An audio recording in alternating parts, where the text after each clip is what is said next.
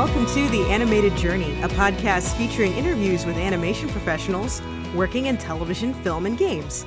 I'm your host, Angela Entzminger, and up top, I just want to say thank you to everyone for your patience. As you saw from my Facebook and Twitter posts, I was sick the past week, so this episode is coming out a little bit later. So I just want to say thank you to everyone who wished me well. I really appreciate it. Thank you all for your patience. And I also just want to say, you know, I wasn't happy about being sick. You know, you're never happy about being sick, but because I was sick, I had the opportunity to rest. And I didn't realize how sleep deprived I was until I spent several days away from work resting and then went back to work and realized, oh my gosh, I am so alert and refreshed.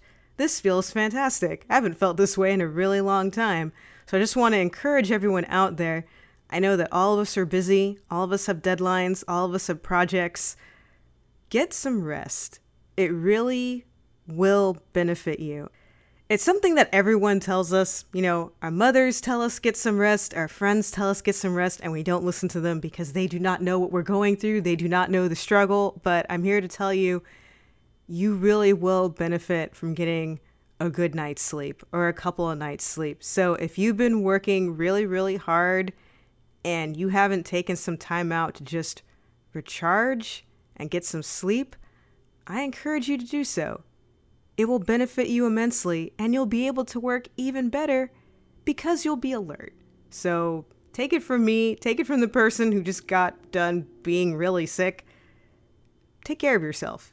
You know, it's, it's a good thing, it does a body good. And also, I just want to say I had the opportunity to see Kubo and the Two Strings, and you guys, that movie is amazing.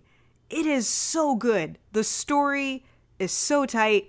The acting is amazing. The animation is superb. It is a wonderful movie. Laika has been on an upward trajectory from the get go. As many of you out there know, Paranorman is one of my all time favorite movies, and now I can add Kubo and the Two Strings to that list. It is a phenomenal film. I highly recommend going to see it. It's wonderful, it's happy and exciting and sad. It's a genuine adventure film, and they're really not making that many adventure films anymore. It's just so good. I cannot sing the praises of this film enough. So go out and watch it. It's absolutely fantastic. Highly recommend it. Kudos to Laika. And now, without further ado, I'm very pleased to present my guest for this week, Chelsea Kenna, freelance illustrator and self proclaimed kitten enthusiast.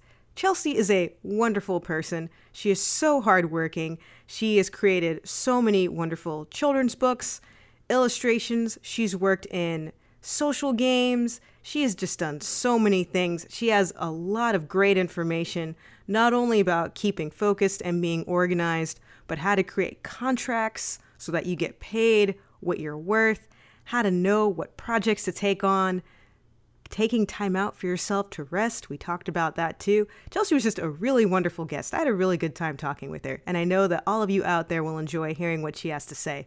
So, without further ado, I present episode 26 interview with Chelsea Kenna. Hello, everyone. I'm very pleased today to present Chelsea Kenna. She is an amazing freelance artist who has worked with a number of studios, and she is also a kitten enthusiast. Chelsea, thank you so much for being on the show today. No problem. Thank you. I'm happy to be here. Very good. So, I always like to start from the very beginning. Chelsea, where are you from? I'm from uh, California, Southern California. I grew up here, always lived here. And what were some of your influences growing up? Disney movies were a big one. Disney and Don Bluth, all the classic animation. I also um, read picture books long past the you know recommended reading level. I always loved looking at picture books. I still pretty much have all the picture books I had as a kid. They're here in my home office. Are there any particular favorites? There's one called When the Sun Rose. It's I don't even know if it's still in publication. And Grandfather Twilight, both were done by the same artist, but those really inspired me as a kid. They they just have a lot of vivid color and a lot of nice painting with light, and that's the sort of stuff that I'm really into. So, what was it from watching various Disney and Don Bluth films and also reading picture books, when was the moment when you decided, you know what? All of these people are making amazing things. I want to do what they're doing. I'd say probably when The Lion King came out. That was, I, I think, a lot of artists these days will say the same thing. That was a very formative moment for me. I loved that movie, and I, I think I was in first or second grade at that point, and I was old enough to understand that this was something I could do professionally, potentially. And I just thought, okay, I want to do that. I want to get paid to draw stuff like this. Very good. So then, as you were going through school and also working on your portfolio and whatnot, what led you to go to Laguna College of Art and Design? I looked at a lot of art schools. I, I definitely wanted to stay local in California um, just because I wanted to be near my family and didn't really want to travel too far. So I looked at a bunch of different schools. I liked LCAD because it's a very small school, and I don't know, it just had this kind of like a lot of people say it has this kind of like summer camp feel. It, it was just very small, um, tucked into the mountains. And I, back when I was first there, there was a head of illustration was uh, I, am forgetting his name now. I feel terrible. Uh, George Zebot, I think that was his name. He he just really the way he talked to me when he looked at my portfolio really made me feel like this was somebody I could learn a lot from. He's unfortunately no longer at the school. He's at, I think he's at Long Beach now, but there's still a really great team of teachers at LCAD, and you know I had a great experience there. That's good. And what would you say? What was the biggest difference between classes that you had taken, you know, in high school or even not at high school, but like if you had taken like summer classes or whatnot elsewhere versus now that you were in college? Um, you mean in terms of art classes? Mm-hmm. Um, you know, it. I honestly there wasn't a huge difference because I took a lot of college prep classes. I, I, took some classes at a place called Valley Art Institute, and that really, I think, prepared me for art school. But obviously, the difference between college art classes and the sort of classes you might have just at your high school is you know it's a lot more you learn a lot more for one thing because you know the primary emphasis is art you're doing a lot more drawing from life figure drawing and deadlines were a big one i don't know if all art schools are this way but lcad was pretty strict about at least the classes i had were pretty strict about attendance and deadlines. You had to get your project done on time. You couldn't turn stuff in late. And i feel like that was sort of a good crash course for the industry because I learned, you know, how to work fast and how to keep a good schedule and everything. So that is really good because I know that sometimes with school it's just more of a thing of, oh, you know, it's class, I can just kind of come in whenever and do whenever. And depending on your school or what type of classes you have, some are more lenient than others. So it's good that yours was not that way because that's yeah, definitely, definitely, not what the industry is like at all. it really, really prepared me a lot, I think. Because, in fact, I would say in some ways, art school was more strict about deadlines than the industry is. So I felt like I was very prepared when I started my first job and had to get stuff done quickly by a certain day. All right. And speaking of first jobs, how did you get your first job? My first job was at a company called Meteor Games, which was a video game company uh, in West Hollywood. And I actually got it through a friend, uh, a friend of mine, Claire Hummel, who I've known since art school, not art school, uh, art classes, the classes I took in high school at Valley Art Institute. I met my friend Claire there, and she had worked for the owners of this company previ- at, at their previous company, Neopets, and they had asked her if she wanted a job with them at their new company, but she had already taken a job at Microsoft, so she recommended me and sent them my portfolio, and that's I went in for an interview and got the job.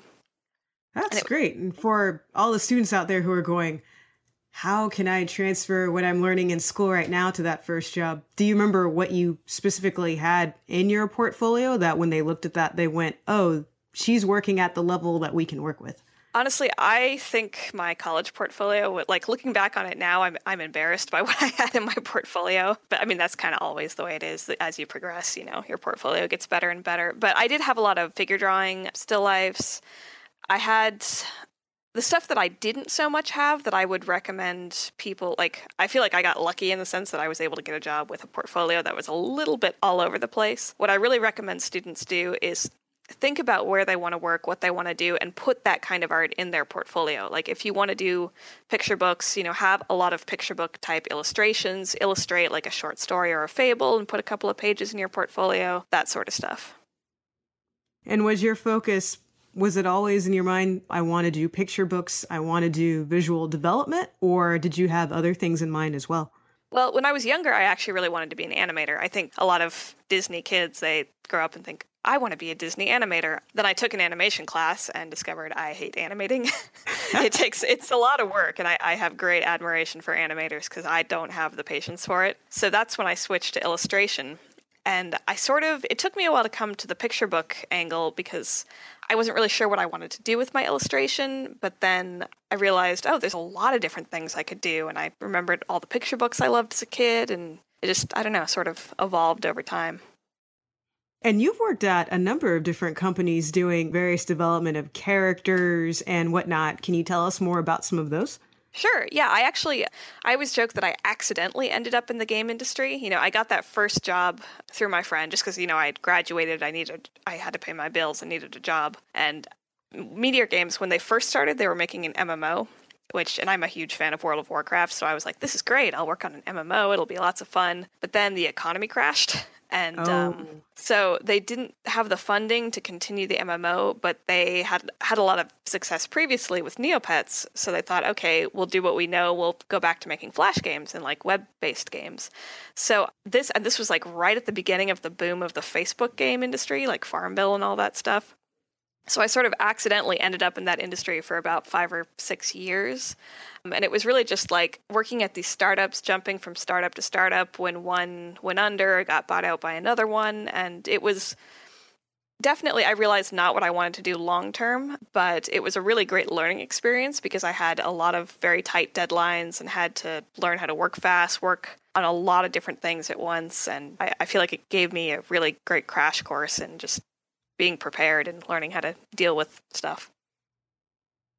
How were you able to roll with the punches with that? Because I've talked to other people that are in the mobile game industry and they have a similar story of they're at one company, it's bought by another company, or it goes under, then they're laid off. How are you able to deal with that without pulling out your hair and going, wait, no, I just got here. How could you be getting bought by this other company? Yeah, it was tough. I don't know. I think at, at that point, like Meteor Games was stable for at least two or three years. So I had a little bit of time where things were going well. I was at the same company for a while. And then the rapid jumping from company to company happened after that. So I think I just sort of at that point, I kind of, I don't know, just accepted it. And I mean, eventually I did get tired of it. And I just, I realized I didn't working in games wasn't what I wanted to do in the long term anyway, so I did leave, but it's hard. I think you just have to be really resilient and recognize like if it's not something you want to do long term, recognize that it's it's a means to an end. You're doing what you have to do to pay your bills, to get experience, and eventually you can move on to something else. And how did you finally decide to make that jump to go from, all right, I've been working in games, this isn't what I ultimately want to do, to I'm going to be a freelancer and find my own clients? It was mostly a combination of me finally just not being able to take it anymore. and a big problem with me is I I'm very cautious, which can be a good thing and a bad thing, and I was always nervous about not having a steady income and although honestly when you're working at startups you don't have a guaranteed steady income anyway. But I finally, like, I had been saving up enough money that I was less nervous about taking some time off to build up a client list. My husband had just gotten a stable job at Riot Games, so his things on his end were a little more secure. And I thought, okay, I'm finally going to take this leap because I'm not happy doing what I'm doing right now, and I need to, like, it's it's time to make a change. And how did you go about finding your client list? Were these clients that you had worked with through the startup itself, or was this from your own social networking or going to conventions and whatnot? Yeah, I started out doing a little bit of work for some people I had met through the game industry, but it was tricky because I didn't really want to keep doing a lot of flash game art, which is what I was doing previously. So I didn't have really any connections in the picture book industry or any of the other fields I wanted to go into. And it took a long time to get things going. I'd say at least two years before I started getting regular work. Conventions were actually probably the biggest help. I mean, putting my stuff online, you know, social media and all that, but going to these conventions like WonderCon and CTN and all that stuff, that really helped me get my work out there. And that's when I started getting more regular client work. And how were you able to navigate between what you would deem to be really good, solid client work and clients where you were like, mm, this may or may not be the best job for me right now? um, well, I mean, in the beginning, I, I think most freelancers will say they start out I took a lot of jobs that now I probably wouldn't take given the choice, but I was just desperate to, you know, take any kind of job that came my way. And you kind of you learn as you go what, you know, what to look out for, what clients will probably be good to work with, which one which jobs pay a reasonable amount, which ones don't. It's kind of it's a big learning process. And now I've got enough work coming in that I feel much more comfortable saying no if there's a project that doesn't really seem like it's going to go anywhere or isn't going to pay what I need it to. Yeah, this is more of a general question. I know it's going to be kind of different for every client, but what would you consider to be a client that's like a good client where you can tell this project's going somewhere, they're on the up and up versus more of an iffy kind of client? A lot of it has to do with the client's experience, to be honest. I have worked for, I mean, I've worked for, I, am doing some work now for a major company, um, Stan Lee's Kids Universe, and working with them is a great experience because, for one, they've done this, they've been doing this for a while, they know what they're doing, and they're just really nice people. But where it gets tricky is when you're working with clients who are kind of new at what they're doing. I've worked for some, a startup publishing company, but that actually went surprisingly well because the client had previous business experience. But what probably the trickiest thing is when you have self-publishing authors who are like, "Oh, I want you to illustrate my book," and you know they mean really well. They they're really excited about their project. They want to get it out there, but I think it's really important to make sure your client has done their own research into the publishing industry, you know, what they need to have done to get this book published because otherwise you end up doing a lot of the work yourself as the illustrator and that's kind of what happened when I started doing a lot of these self-published books. So I don't do as much as many of those anymore. When you're talking about the work yourself, do you mean not just illustrating, but also helping to market and promote the book, or are you yeah, talking about like something else? Stuff like that. I, I do a lot of book layout, editing, um, stuff like that. I it just it depends on you know how much business experience you have versus how much the client has, and I feel that really determines how the experience is going to go. All right, that makes sense. So that you don't end up, oh, I am now also your publisher, your editor, yeah, your exactly. Like your media person. It's like, no, no, no, I don't want to do all of those things here.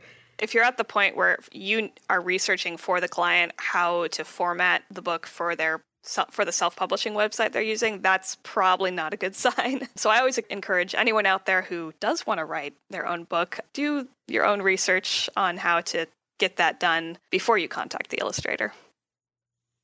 That makes a lot of sense. And I saw that you have uh, two books that you've done that are currently on sale, and that you have another book coming out next year. Believe it's uh, Dragons versus Pandas. Can you tell us more about that? Yeah, I'm really excited about this book. I'm working with, uh, like I said, Stan Lee's Kids Universe, and they approached me at WonderCon, and they've been a real pleasure to work with. It's it's very exciting because this is the first book I've done with a major publisher, and the book is written. I'm in the inking stage right now, I've, and I'm hoping it'll be done pretty soon. And did you get that from the two other books that you previously published, or was this through other freelance work that you'd done with them before? No, they they approached me at WonderCon, so I think I'm not sure if they'd seen my work online previously or if they just saw me at WonderCon for the first time. Oh, okay, and, so this was yeah. the first time. Mm-hmm. Yeah, I haven't worked with them before, but yeah, it's been a great experience. The two the books I did previously were from were for some smaller companies, so I don't know if they had actually seen those before. Okay, that's great. And I saw too that you're in the Society of Children's Book Writers and Illustrators. Was this before you had done those two previous books, or did you join the organization and find out more about that side of the industry and then create your books? Yeah, I joined that industry. You know, I forget where I first heard about it, but I really recommend anyone who wants to go into children's book illustration check it out because they provide so much useful information. I've gone to their convention in LA a couple of times and just watching the panels you learn a lot about the industry, a lot of things I didn't know about how to approach publishers, how to get your artwork out there as an illustrator, what publishers are looking for, all that kind of stuff.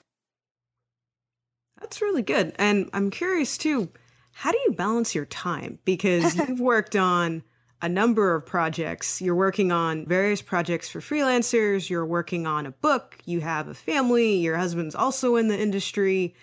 How do you keep everything straight so that you're able to make your deadlines, but also have time for yourself and have time for your family too.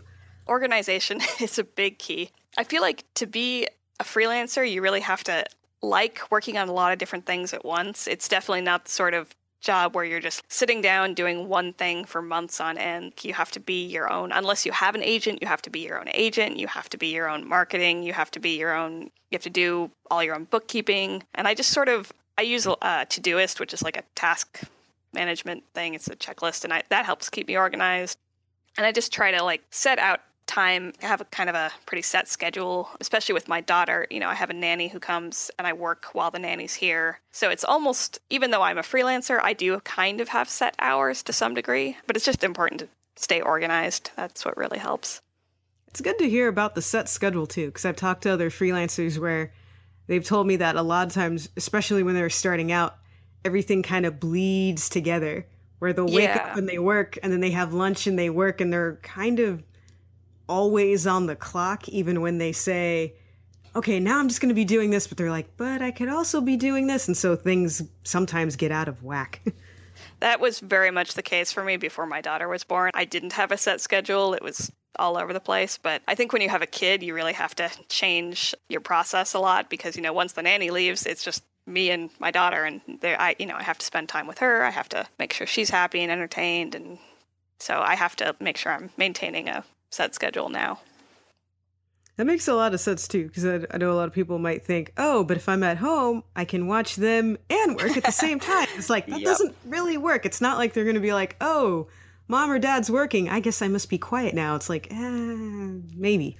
I assumed that's how it would go before she was born. I was like, oh, she'll play next to my desk while I work. And very quickly I realized that's not how it works. And so we ended up having to hire a nanny. We hadn't planned on hiring a nanny originally, but yeah, so definitely if you're a freelancer who wants to have kids or if you're thinking about going freelance and you have kids, know that just because you're at home doesn't mean you can be a full time stay at home mom and a full time work at home mom at the same time. Like you have to separate it out a bit and have either some kind of childcare or nanny or somebody watching your kid while you work.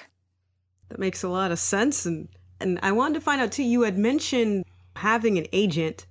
And I was wondering, do you currently have an agent? Because it sounds like you're doing just fine without an agent. So for people that maybe they're thinking about getting an agent. Do you have any thoughts on whether you think that's necessary or not necessary?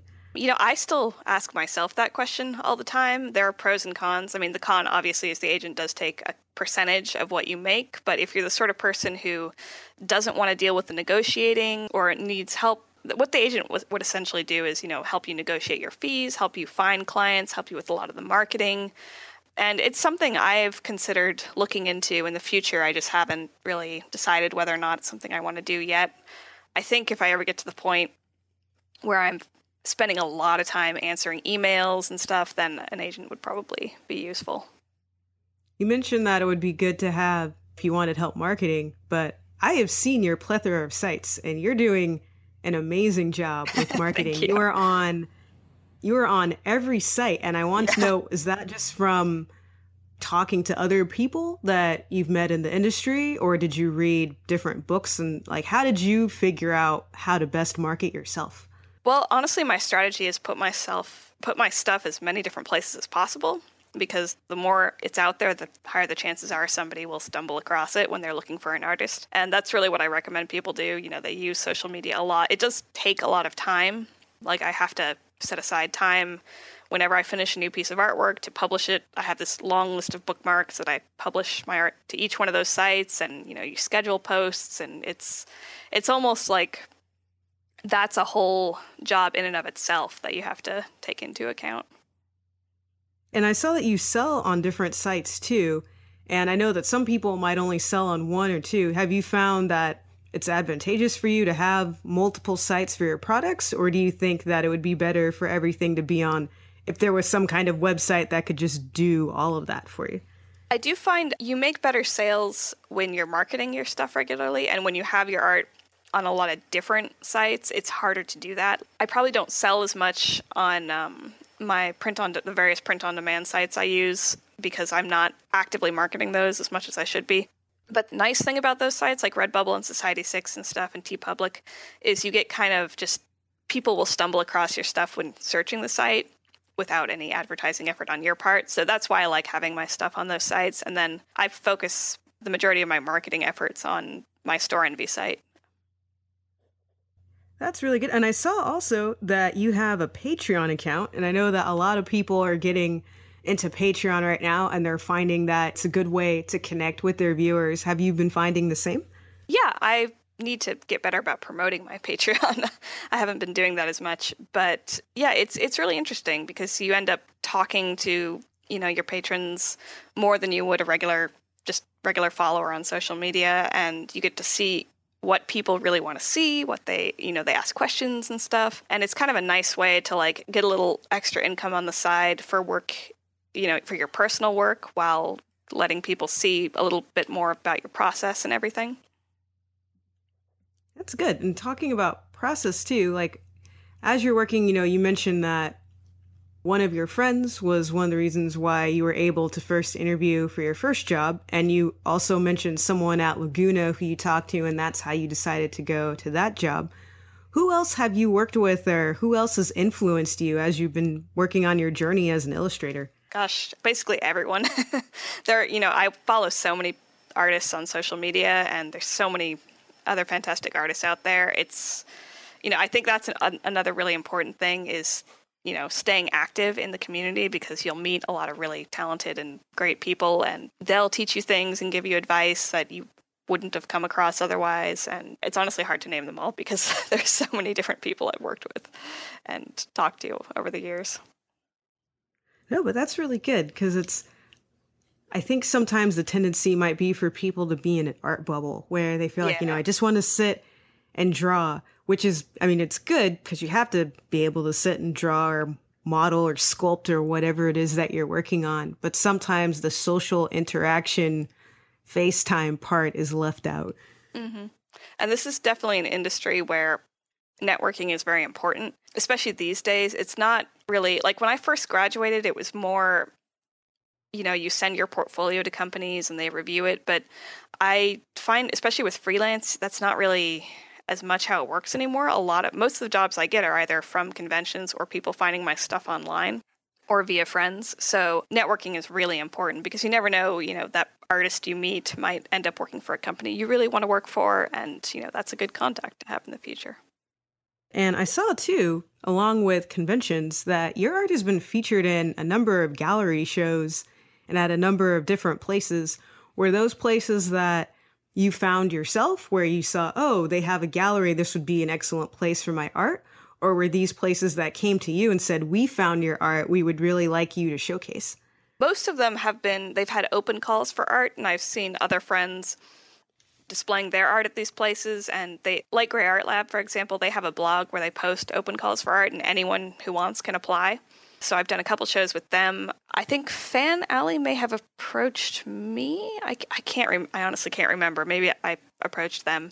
But most of the time, it's I just come across these open calls for art that other friends have shared, and you know I just post my stuff and see if it gets in.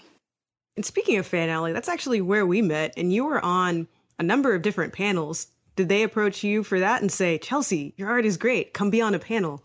I think they did. I don't remember uh, I, Eva, the you know owner of Fan Alley, she's fantastic, and I've done some gallery shows at her shop before, and I can't remember if she approached me or if I commented on her Instagram when she was looking for artists. But yeah, I, I definitely wanted to be involved in that because she's a really great person and very supportive of artists, and mm-hmm. it was a really fantastic event. Yeah, I I like everything that they did, and I'm glad that they're going to continue on with various conventions because it's really helpful, and it's also very affordable because a lot of times, you know, I found that conventions are getting to be more and more and more expensive. And I understand because they have to cover the costs and cover the cost of the venues, but it's nice to be able to go to a convention that's priced for everybody and that yeah. is smaller because then you have a chance to actually have a conversation with people. Especially for art students because, you know, a lot of them are in art school or went to art school and that's already so expensive and you know you don't want to have a massive entrance fee for a convention that's intended for art students. I think it makes it really hard for them to attend. That was the great thing about the ground zero expo put on by fan alley is just it was so affordable for everyone. It was affordable for the artists it was affordable for the students. It was just a great experience overall. And looking back you've been a working professional for several years, you're working on books, you're going to conventions. As you look back on how you were as a student, is there any advice that you would give your student self or to anyone either in art school or just professionals in general that things that you wish that you knew at the time? I wish I had focused more. I think college is kind of a tricky time for some people. I know it was for me because it's for a lot of people the first time you're away from home, first time you're really dealing with serious deadlines, and for art especially, the first time your hobby is sort of suddenly work. And it was for me a really stressful time. And i feel like that distracted a lot from you know learning. Just i was trying to just find my feet as an adult. So sometimes i wish i could go back and be more focused but it's kind of it's just kind of a coming of age process but in general just practice the advice i always give is draw as much as you can the more you practice the faster you'll improve speaking of your hobby becoming your work do you still have time to draw just for you and just things that you want to draw that you don't care if anyone else sees it? Or do you find that it's more what you are drawing for your clients and for your book is what you'd want to be drawing? So you don't really worry about that too much. Lately, it's shifted more in that direction where I'm stuff I'm drawing for work is super fun and I'm enjoying it. Uh, it when I first started, I was doing a lot of work that wasn't necessarily what I wanted to be doing in my own free time, and it was hard to like find the time to draw for myself after work. And especially now that i have a daughter you know i get about two or three hours in the evening to myself and it's well do i want to draw more? Do i just want to relax and watch some tv it's kind of a it's a tricky balance. And there are a lot of nights where i admit i just sit down and play some video games and just don't want to draw but it's nice that i'm now doing art for work that actually is really i find really inspiring that's really good and i like what you said about too just spending some time to relax. Yeah, that's really important. I don't think a lot of artists relax. I think it's almost like a, a boogeyman term where it's like, I can't relax. I must constantly be creating. And it's like, but if you're constantly doing that, you don't relax, you'll, you'll keel over. yeah, that really leads to burnout. And I, I actually wrote this big long post on burnout, which has floated around Tumblr a couple of times. I struggled with that a lot because there's a lot of advice out there that, you know, you have to every second of every day you have to be drawing and make sure you draw this many hours a day. And that's great advice for improving really quickly. And it's true, the more you draw, the more you, the faster you'll improve. But you know that's not sustainable everybody needs downtime and artists shouldn't feel guilty for you know at the end of the day if you're like i want to sit down and watch some netflix and play video games that's okay you should be allowed to do that because otherwise you know you'll just get completely burnt out and that's not good either it's okay to be a human being That's really good. I feel like uh, I agree with you on that because I know for me it's this thing of I used to have this thing. It's like no, I can't sleep. I must draw, and it's like if I don't sleep, my body will just make me fall asleep. So yep. I can either willingly choose to take care of myself, or my body will shut down, and yeah. you don't really want that to happen. I pulled so many all nighters in college; it was terrible, and I, I think having a kid especially really changes your perspective on that, where sleep is precious and free time is precious. So, you know, everything becomes a bit more of a balancing act. You know, and now that you're in the industry too and balancing things out, what are some changes that you've noticed in the industry since you first got started as ter- as far as, you know, different content being created and whatnot? Do you feel like the industry is going in a different direction than when you were first started in it? I think it now, especially like with social media, there's a lot more opportunity for individual artists to be seen. When I first graduated, like I said, it was more the you just send your portfolio to companies and that was that. I don't even know if Tumblr existed when I graduated. I, it may have, or it was in its really early days. But now there's so much opportunity out there for individual artists to become, you know, known for either the comics or the stories or the art they create. It's it's a really nice time, honestly, to be an artist and to be using the internet. And I really encourage all young artists to take advantage of that. And have you had a chance to do that too? I mean, you mentioned, you know, getting to play games and getting to watch Netflix. Are you also able to go out and see the different kinds of art being made and going to see these different kinds of movies and reading different picture books and just seeing the different art styles being created? Yeah, I you know honestly I was tweeting about this like an hour ago. Oh, that's great. I, I um I unfortunately ever since my daughter was born I haven't had as much time. Like I literally haven't been to the movie theaters once since she was born. That's just kind of the inevitability when you have a new baby. You don't get out a lot. I'm trying to do that more, and I'm trying to force myself to make time to look at art online at least because it's it's really important. I find when I'm not doing that often, my art kind of stagnates. It's it's important to like make sure you're continuously exposing yourself to what else is out there. That's good. And I mean, I know that you just mentioned, you know, you're you're getting back into that. Are you noticing any trends? Like, do you see anything that you feel like fellow illustrators like yourself should be paying more attention to? You know, I'm there are always style trends and content trends. I, I I don't really think that's something artists should worry about. I think they should draw the way they enjoy drawing because I find frequently what young artists graduating from college will do is they'll latch on to whatever the popular style of the moment is and try and make their art look just like that. And the problem with that is then you just look like everybody else. And you know you don't stand out as a unique individual. I think a few years ago mary blair's art was really had like kind of come back into being trendy. And a lot of artists were like doing really excellent copies of mary blair's art. But it's like you know there already was mary blair. You know you you don't want to be a copy of mary blair. You want to be your own individual so I encourage artists not to worry about trends and to just find their own niche. There's an audience for everything and just do what you like to do in art and you'll and find your audience. That's really good. And I think that relates too cuz I saw on your site you had a post cuz you you answered a, a really good question that someone had where they were concerned that by practicing styles of somebody that they like, they were very afraid that they were just going to end up being a copycat of that person. And I feel like you answered that well by just saying it's fine to admire different styles, but just practice a variety. Yeah, definitely. Rather than just focusing on one person. Because, yeah, if you just do one person, you'll be like a clone of that person. But if you're taking in information from lots of people, it'll eventually just work its way into what you already like to do. Yeah, and everyone falls into that trap at some point. I mean, when I was younger, I drew pretty much nothing but Lion King fan art for a very long, long time. And I had to kind of get myself out of that rut. And I still think it's really obvious in my art where my roots were, but it's it's very important to look at a lot of different styles and make sure you're not just only looking at Disney art or only looking at anime. You know, look at everything from classic painters to modern animated films, basically everything. Speaking of wanting to get out and experience different things, like what are some of the future things that you would like to work on and that you would like to do? I've always wanted to do a picture book with glitter. I've said this a million times, but I, I don't know why. I just really like glitter. Like, you know, the books with little spot glitter, like Christmas books. I've always wanted to do one of those. So I hope I get to do one of those at some point. And I don't know, I've got my own book ideas I'd love to write and illustrate. I mean, I, I wrote Dragons versus Pandas, and I've got a couple of other ideas I'd like to do eventually. I've also always wanted to get into like Disney publishing stuff. Although I think they use a lot of in house artists for that. I'm not sure how many freelancers they use.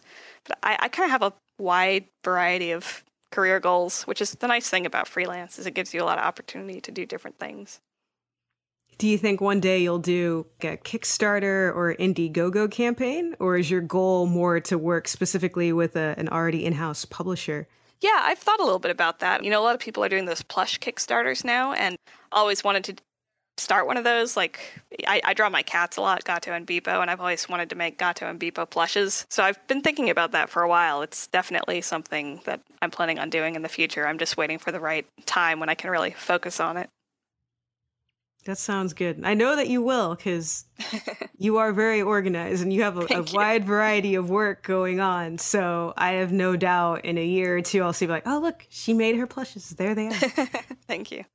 Well, Chelsea, is there anything else that you would like to share? Anything I didn't ask or that you feel like is just very important for either people in school or people making a change from one part of the industry to another that they feel like, you know, would be very beneficial for them to know? Well, in terms of changing industries, I think one thing that's important to recognize and that I ran into a lot was if you're switching industries, it does kind of feel like starting over and it can be very frustrating at first. You know, I had gotten been working in the game industry for a while. I was working as a lead artist. I things have been going pretty well. And then when I switched to freelance, nobody knew who I was. I hadn't been posting my artwork online. I hadn't been interacting in these children's book circles and stuff. And so I was really kind of I felt like I was starting from ground zero with a lot of people who had just graduated school, where I'd been out of school for like six years at this point. And it makes you feel very frustrated because you're looking at your peers and saying, oh, well, they're like climbing the ladder at the companies they're at, and here I am starting over again. But I, you know, I've said this over and over again on my blog. What I always tell people is there's no deadline for success, and you shouldn't feel like you need to compare yourself to somebody else. Everyone has their own unique circumstances, and if you're switching industries, it's understandable to be, you know, feeling like you're starting over again, but you'll get there when you get there. And the only thing you should be worried about is, you know, your own path. Everyone's path is different. That is excellent. Because I know a lot of people often feel like they're on some kind of ticking clock. Yeah, definitely. It, it's because they're looking at other people, but what they're not seeing are the the years and decades that those other people put in to get to where they're at. And those people are looking at other people. yeah. That's the thing. Everyone's looking at someone else going, yeah, what I'm doing is okay, but I want to be that person over there, not realizing that person is looking at that person. Yeah, and everyone has different challenges too. Like it's easy to look at someone who's like hit it really big at 19 or 20 and think, gosh, you know, I'm I how come I'm not as good as them? How come I'm not there? But maybe, you know, you've been focusing on other things. Maybe you worked at a different job for a while. Maybe you've been focusing on your family. Maybe you've been dealing with health problems. Like these are all things I've dealt with in the past years, and it slows things down. And it's just, I've tried to make it less about when I'm going to get to where I want to be and more just enjoying myself along the way. That is awesome. And I hope that everyone takes that to heart because it really isn't about when, it's enjoying where you're at and doing a really good job where you're at and then eventually getting to where you want to be without setting some idea of if it doesn't happen by this time, it's not going to happen or I've not accomplished something. Yeah, definitely. It's not a race. Very cool. Well, Chelsea, thank you. I really appreciate talking with you today. It's been no really problem. cool. And I'll I'll make sure to include all of your links in the show notes for all of your your various sites. And again, I just have to tell you, I'm really impressed because out of everybody that I've talked to, you are the most organized with your oh, social media. I mean, you have got the branding down pat. And actually, that is something I think I might have asked this earlier, but did you read marketing books or talk to different people because you really you're really spot on with you know, your various illustrations and the sizes of everything and your descriptions of everything and, you know, the photos that you have of you. I mean, it's all very well put together. So, oh, thank you, you, Were you reading books or talking to other people, or did that just um, come out of practice and time? Yeah, it was a combination of practice and time and looking at what other people are doing. I just kind of saw what other people were doing and what seemed successful and what worked and what didn't. It's a lot of uh, experimentation. I okay. change strategies a lot over the years. Okay. And and your current strategy now is just is it as many places as possible or have you found that there's just some sites that are just better suited for your needs than others? Yeah, definitely. I find there have been a few sites I've tried posting on and just didn't get as much traction. You know, you kind of have to see where your audience is. If you do, like, I draw a lot of cats and stuff, and so if I'm posting on a website where there's a lot of fans of spaceships, I'm not going to get as much, you know, traction there as I would if I post somewhere where there's a lot of cat people. So I just kind of experiment and see where my art does well. And if I find something's not working out, you know, I don't spend the time on it. Like there's a balance. It takes a lot of time to post your art on all these different sites. So posting your art everywhere possible is it's not as beneficial as finding a collection of sites that you think your art will do well on and focusing on those and then trying to post it to as many sites where you basically as many sites where you feel your art will do really well and will actually you know get you visibility. Okay. And i have another question too because i've had i've seen this question pop up usually with people that are younger or just getting started and i wanted to find out if this is a real thing or not but people talk a lot about art theft online, especially with like I've heard people mention like DeviantArt can be really bad with that. Is that something that you've experienced or do you find that that's not really a concern? It's more of just this idea that maybe younger people have in their head but it doesn't really happen as much as they think. Yeah, it happens. I think it's when I was younger, there's a lot of it within these young fan communities, but I don't really worry so much when it's just a kid like tracing my art, or if some kid reposts my art, I'm just I just like politely send them, you know, say, hey, this is my artwork, can you please take it down? And if they don't, then I just report it and have the site take it down. The only time I worry about it is if someone's making money off of my art, which I have encountered a few times on Etsy and a few other websites, and then you know you contact the staff of the website and they remove it. But if it's just, I think a lot of people get too worked up about kids you know, stealing their art. Not to say that it's okay to do that, but just understand that a lot of these kids don't know any better. They might be like 11, 12. They're just practicing, they're just playing around on the internet for the first time. I consider those kind of teaching moments. It's a good opportunity to be, you know, a positive role model and say, hey, you know, it's not good to post somebody else's art without their permission. And that's usually how I handle those situations. The the real concern is like I said when someone is making money off of your art and that's obviously a legal issue and I wrote a long post about that at one point. I'm trying to remember what I said. but basically usually I contact the staff of the website and that's the best way to deal with that kind of stuff. Okay. I was just curious because I didn't know if that was I had heard of that happening with people, but it was a while back, so I didn't and I assumed that, well, I'm, I'm sure that somewhere on the internet that's happening, but I just didn't know if that was something that's very pervasive that everyone should be aware of and just watermark everything, or if it didn't happen as often as people thought. Yeah, I you know, I don't recommend people put giant watermarks over their art because it looks bad and it doesn't necessarily stop people. I've had people try to sell my artwork with my signature still on it. Oh, I think wow. a signature, yeah. I just put a signature and my website in the corner. So if someone posts it someplace else without credit, at least credit is directly on the image. But I think actual instances of people reselling my artwork thankfully don't happen that often. It does happen, but it's not like a constant issue. It's just, it is something to be aware of, but people don't need to be so paranoid that they cover their entire image in watermarks. I mean, there's always a risk when you're putting your artwork online that it's going to get stolen, but you kind of have to weigh the risk versus reward and putting your artwork online and making it look nice and not having watermarks is much more important to getting work and you know getting yourself out there than it is to prevent the like occasional art theft that comes up. Okay, that's good. That's very good. And this is sort of related to that too as far as like watermarking and getting your art out there and getting credit for it. Since you are now, freelancing, I know that you have to deal a lot with, you know, writing contracts and whatnot. Do you have any suggestions for freelancers in terms of having correct contracts and then, you know, end of the year, like taxes and those kinds of issues?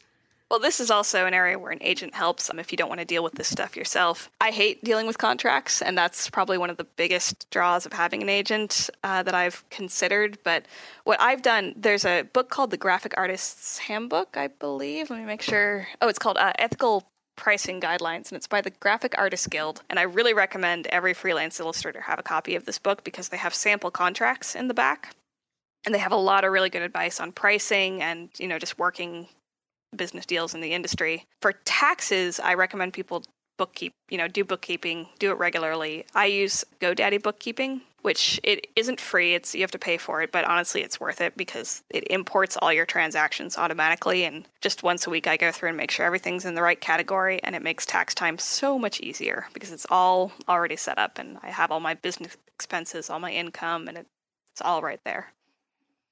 That is good. And is that something that Laguna or other colleges offer, or is that more something that you learned on your own or working with other freelancers? This is something I wish more art schools spent more time on.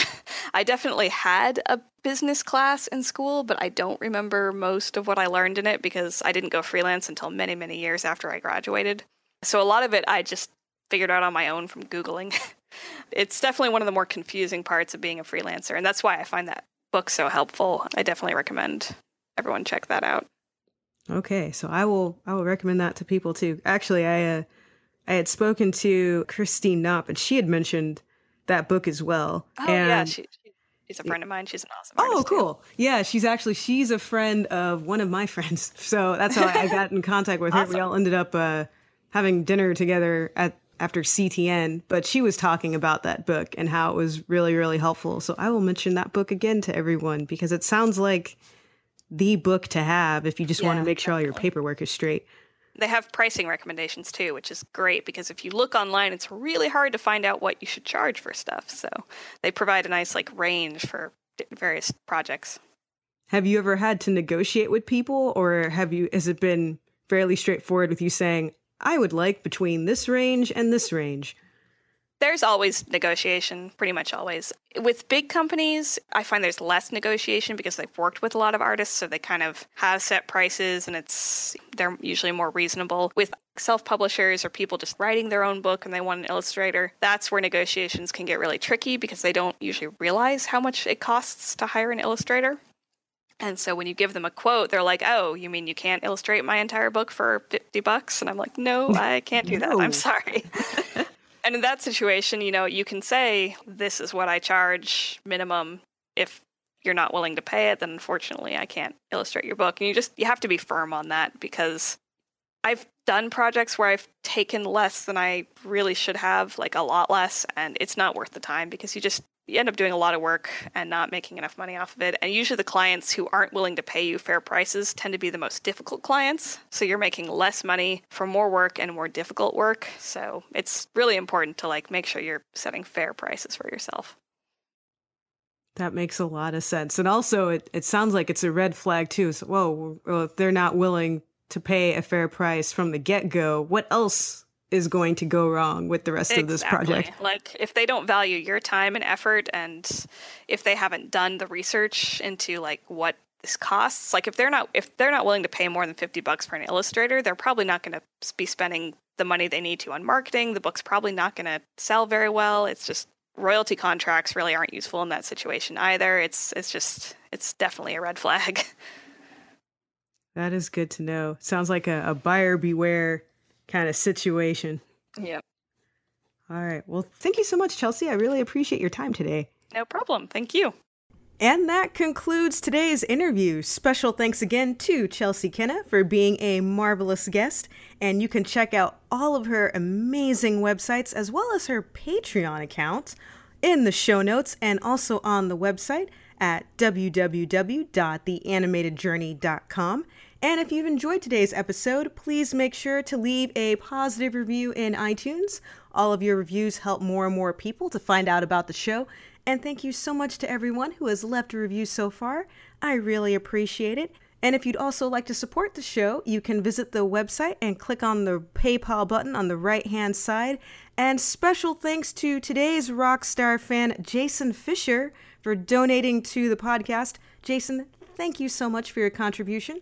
I really appreciate it. Helps keep the show up and running, helps to pay for hosting costs, tech, all of those wonderful things. So if you want to be a rock star just like Jason, you can also donate to the show. And also, please make sure to support all of our sponsors Amazon.com, Audible.com, Loot Crate, and Blueberry website hosting. Every time you click on those banner ads on the right hand side of the Animated Journey website and make your regularly scheduled purchases, those companies give a little bit of money to the show. And all of that money helps me to keep the show up and running. So thank you to everyone who has supported our lovely sponsors. I appreciate it, and I know that they appreciate it as well. And if you want to check out what's been going on in the animation world at large, make sure to visit all of the show's social media sites. You can become a fan on Facebook by visiting www.facebook.com slash the animated journey. You can follow on Twitter at animjourney, on Instagram at animjourney, and on Tumblr at www.theanimatedjourney.tumblr.com. And if you want to see what I have been up to lately, you can check out my website, www.sketchysoul.com. On Twitter, I'm at sketchysoul. On Instagram, the handle is at sketchy underscore soul. And on Tumblr, the site is www.sketchysoul.tumblr.com. So that concludes today's episode. Thanks again to Chelsea. Thank you to everyone for listening. I appreciate it very much. Thank you all for your patience as I work to release this episode. And as always, be encouraged and have a great day, everybody.